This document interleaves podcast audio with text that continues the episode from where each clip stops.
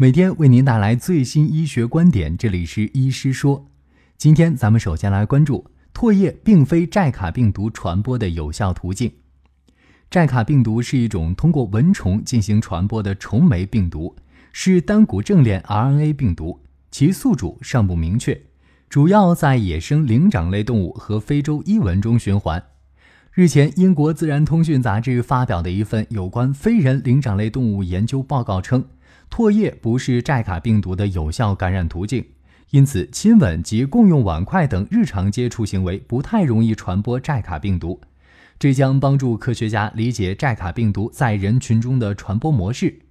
该项研究以猴子为实验对象，用寨卡病毒感染猴子，再从受感染对象的唾液里采集样本。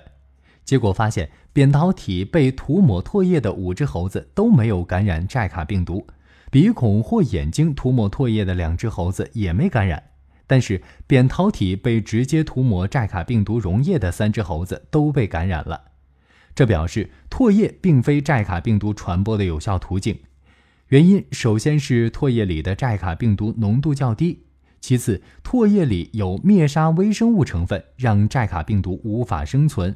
最后，唾液的粘稠度阻碍了病毒移动并感染细胞的能力。